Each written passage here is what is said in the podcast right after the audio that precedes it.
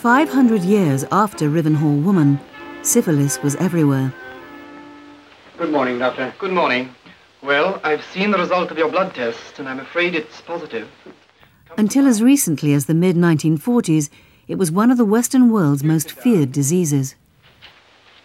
There must be something wrong, Doctor. I, I, I've never had syphilis. Syphilis is a very treacherous disease. The first symptoms may have been hardly noticeable, and it may have lain dormant for years. You mean I may have got it a long time ago? Possibly.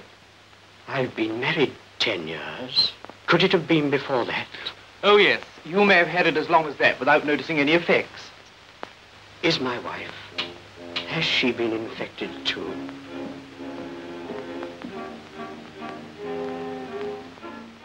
But then came penicillin.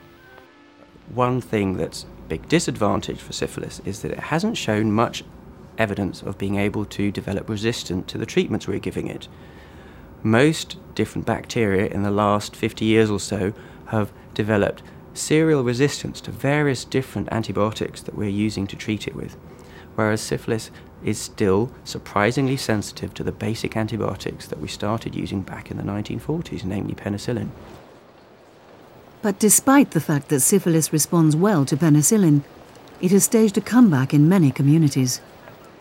This bug is very smart. We have epidemics in the United States of syphilis about every 10 years or so. You can see a peak in the numbers of reported cases.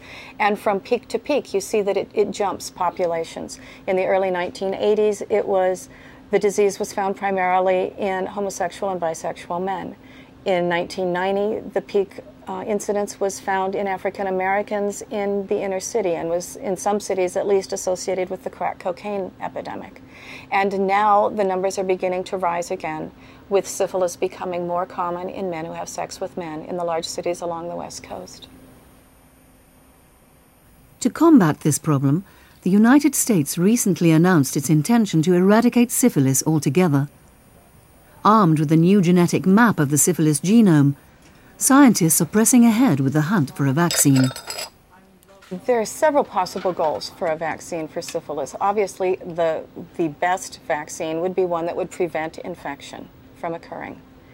That's going to be extraordinarily difficult. There has been only one successful vaccine for syphilis in the animal model, and it required over 50 injections during a 37 week period.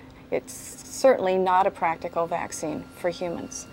If one can't develop a vaccine that completely protects against infection, perhaps the next best thing would be a vaccine that prevents transmission.